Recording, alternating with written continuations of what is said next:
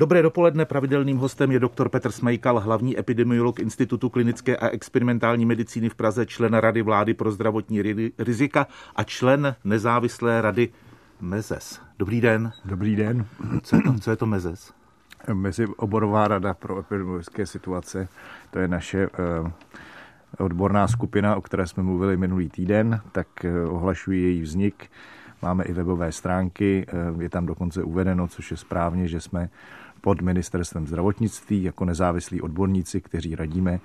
Takže ten sen, který jsme měli, se tak trošku se splnil, ale teď uvidíme samozřejmě, jak to bude fungovat. Kolik aktuálních rad, doporučení už jste vydali? Tak nyní jsme vydali v podstatě doporučení k um, tři taková základní, jaksi dlouhodobější, to znamená k tomu, že uh, by nebylo opravdu od věci, lidé by si toho neměli bát, aby se vláda zamyslela nad prodloužení intervalu mezi dvěma dávkami, protože to Eh, by se to mohlo Mezi dvěma dávkami vakcín. Mezi dvěma dávkami vakcín, pardon. humor a, a, a ta druhá vlastně ta, ta, po té první dávce už se výrazně snižuje zátěž těch jednotek intenzivní péče. Ukázalo se, že všude, všude ve světě nebyli bychom první, ale je to naše doporučení samozřejmě, jak říkáme, ať si s tím tedy vláda a ministerstvo potom nějak poradí. Druhá je důraz, maximální důraz na, na to vyšetřování mutací, to znamená, každá laboratoř, která dělá PCR, by měla zároveň udělat ten základní rozlišení té britské, eh, jeho africké a brazilské mutace a následně eh, i té, oni jsou i další, československá mutace a tak dále a to dá následní rozlišení potom třeba v, ta sekvenace ve státním zdravotním ústavu. Prostě, že je to důležité, aby se nám zase sem nedostala mutace, o které nevíme a v tom případě bychom se vrátili zase na úplný začátek, jako se to stalo v lednu s tou, s tou britskou. No a třetí doporučení vlastně Eh, se týkalo eh, toho, že opravdu my si také nemyslíme, že bychom měli po 21. březnu něco radikálního měnit. Prostě eh, musíme vydržet do té doby po velikonocích. Řekl jsem si před tímhle rozhovorem, že se pokusíme vyvarovat jednoho slova, a to je rozvolňování. Zkusíme to? Zkusíme to. Nebude to tedy příliš optimistické. Když se podíváme na dnešní čísla, téměř 14 tisíc pozitivních testů na COVID, hodnota R097. Co to je? No, je to mm, pokles, je to o 10% menší číslo než minulý týden. Nicméně ehm, já bych eh, si ho představoval možná ten pokles hmm. trochu rychlejší. Ehm, vydržme, uvidíme, jaký bude trend tento týden. Ehm, ne, jak říkám, nevím, nemů, nem, nemohu to zatím nějak analyzovat. Možná, že se na tom podepisuje to testování ve firmách, že těch záchytů je víc, což by jednoznačně bylo dobře, ale počkejme si. No, pokles pokračuje, ale není třeba tak ehm, je trošku pozvolnější, než jsme si mysleli. Není to jako v tom Portugalsku, o kterém jsme taky před několika týdny mluvili a kde pomalu začínají pouštět děti do škol. Hmm, ale my se tam taky můžeme dostat. Eh, hodně lidí upíná pozornost k velikonocům, tentokrát eh, spíš, eh, jestli to nebude nějaký možný bod zlomu. Co když takový bod zlomu nepřijde? A, tak on přijde, akorát doufáme, že to bude. Teď, teď takhle, definujeme si tedy bod zlomu.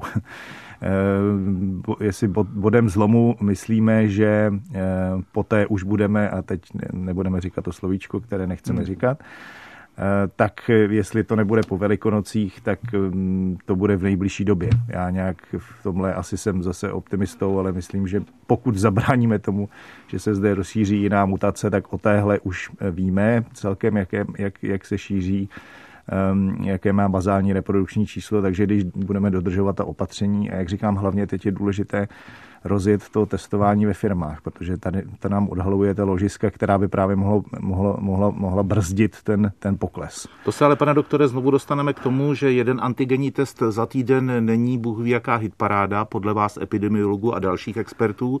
Smysl by měl jeden PCRS, když už tak za sedm dní. Na to ale není kapacita. E, víc testů, tak to je pro firmy velká zátěž. To, co děláme teď, jeden antigenní test za týden, je tedy jenom dodržování vládních opatření, anebo to má i nějaký faktický význam?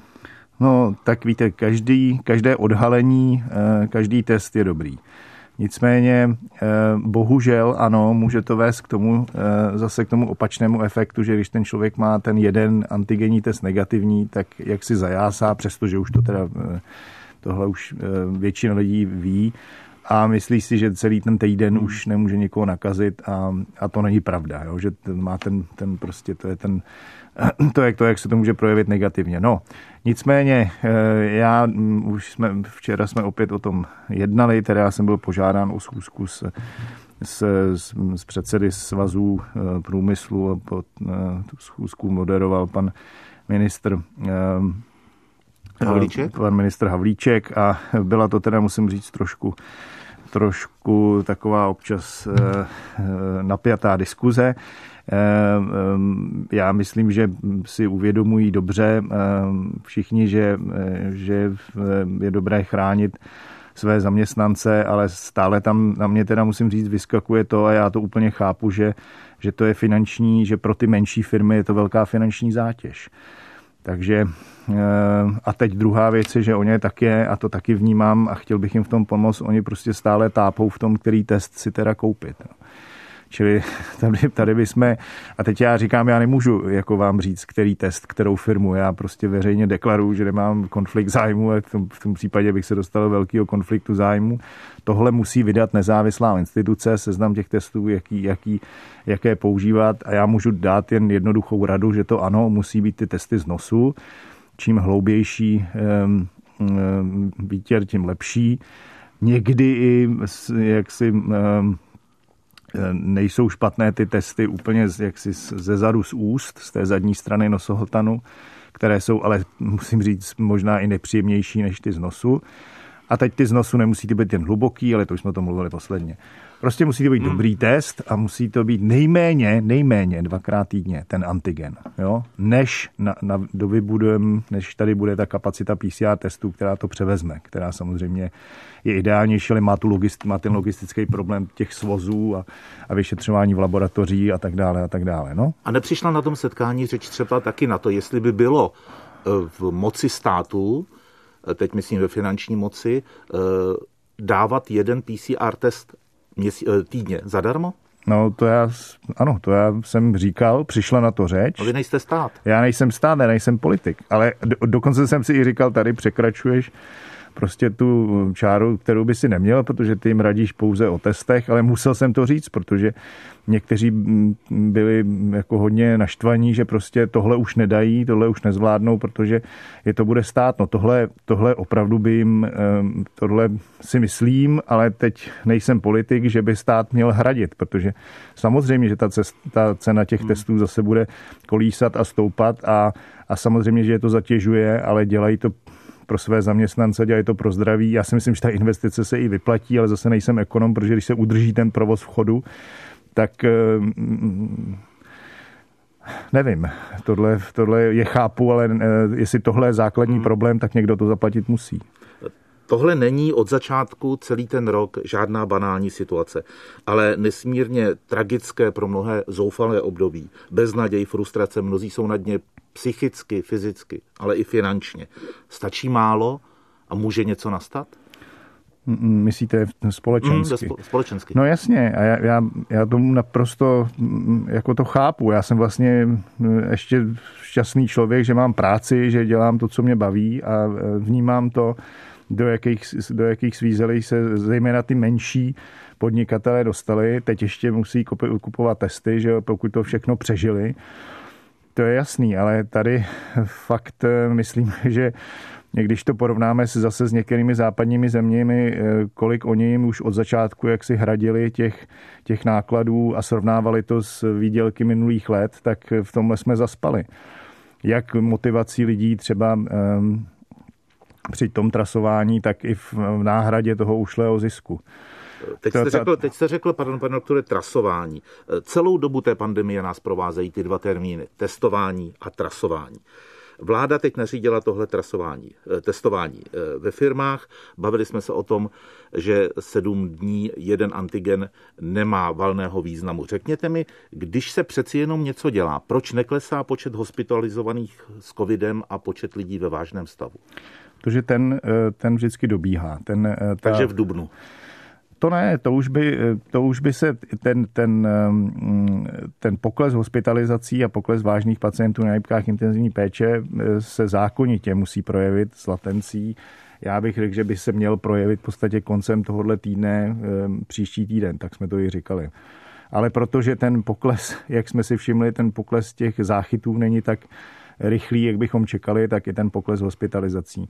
Ale ten bude opravdu pozvolný, ty hospitalizace, uvědomte si, že to jsou lidé, ještě navíc teďka v mladší věkové skupině, než byli v minulém roce, takže ta jejich hospitalizace je delší. Oni třeba s tou nemocí bojují déle, takže tohle bude pozvolný pokles a ty nemocnice um, budou ještě um, týden, dva v podstatě v kritické situaci. Zaznamenal jste nějaké studie, které by jasně dokazovaly, že ta takzvaná britská mutace je smrtnější, než byla ta, která, kterou to tady začalo?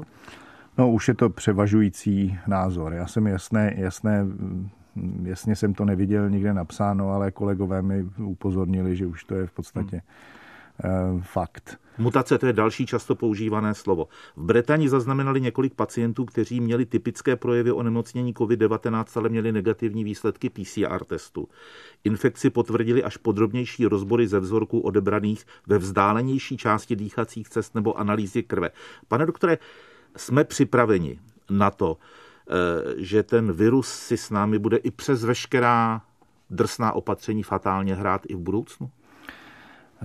jsme, ale ne zase do, do takové míry, abychom, eh, se, abychom to nemohli vůbec předvídat. Tohle mohly být jednotlivý, já teda znám i případy, kdy bylo opravdu ten pacient byl, eh, to není zase tak zvláštní, kdy ten pacient evidentně vykazoval klinické známky nemoci COVID a byl opakovaně negativní, než se nakonec stanovala ta diagnóza. Hmm. Tohle zase není vědem, to je taky občas je obtížné prostě ta, tu diagnózu i tím odběrem stanovit ale no, bude nás překvapovat. Doufejme, čím rychleji eh, se nám povede očkování, tím méně už nás bude překvapovat, ale ty hmm. varianty, neboli ty mutace, jak se říká, to je něco, co, co nás překvapovat může a proto je musíme odhalovat brzo a rychle, rychle zaizolovat. Když se ohlédneme o sto let zpátky na pandemii takzvané španělské chřipky, některé schodné znaky tam vidíte?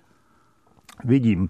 Já jsem si o tom četl a je to zajímavé, jak lidé stejně eh, v mnoha ohledech k tomu stejně přistupovali eh, s nedůvěrou, stejně stej, stejný odpor měli k těm, oni se už tenkrát nosili roušky, eh, stejně do, do ně, určité míry se stejně hádali o tom a byly ty skupiny, které prostě um, na to měli jiný názor. Mm. Ehm, ale ono se o tom daleko méně vědělo tenkrát. Ono se myslelo, že to je bakteriální onemocnění dokonce, že to, že to způsobuje bacil, že to není virus. Ale bylo to, bylo, byly to vlny, ano. Eh, čtyři? Čtyři, zabilo to hodně lidí. Doteď se vlastně hádáme, jestli ty, byly to, bylo hodně mladších postižených a nevědělo se proč, jestli to je z důvodu toho, že populace byla oslabena po první světové válce ale také nakonec to zmizelo a... No právě to je ta záhada. Lidstvo to přežilo.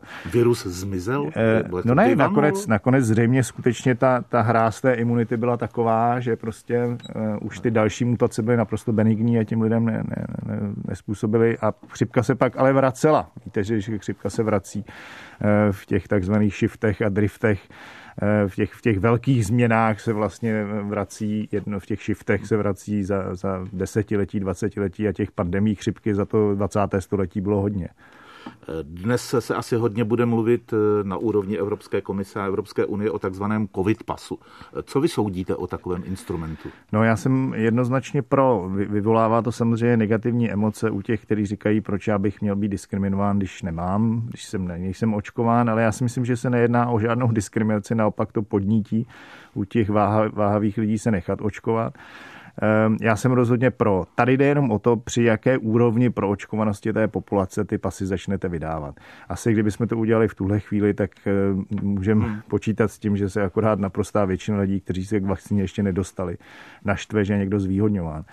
Ale já bych zase ten práh neměl tak nízko. Tak vemte, vemte si, že pro očkování budou, budou rizikové skupiny nebo starší občané, tak proč jim třeba s tímhle pasem neumožnit něco, um, co by opravdu ty mladší eh, zase nemuseli brát jako něco, co by jim měli závidět, nebo něco, co, hmm. prostě, co, co by je mělo mrzet. V tomhle bych takový to, eh, jako, nechci říct rovnostářství, ale ono, je to samozřejmě tenká, tenká hranice, ale já bych to totiž jako nějaký bůh ví, jaký porušování lidských práv nebral, že prostě někdo s tím pasem někam může a někdo ne. Ale jak říkám, to, to až ve chvíli, kdy eh, ta dostupnost té vakcíny pro většinu populace nebude taková, jaká je teď. Už většina zemí Evropské unie pozastavila očkování vakcínou AstraZeneca, Česká republika ne, čeká na výsledky mm-hmm. zkoušek a respektive doporučení EMA. Je to správné čekat a testovat tím dál? Je, protože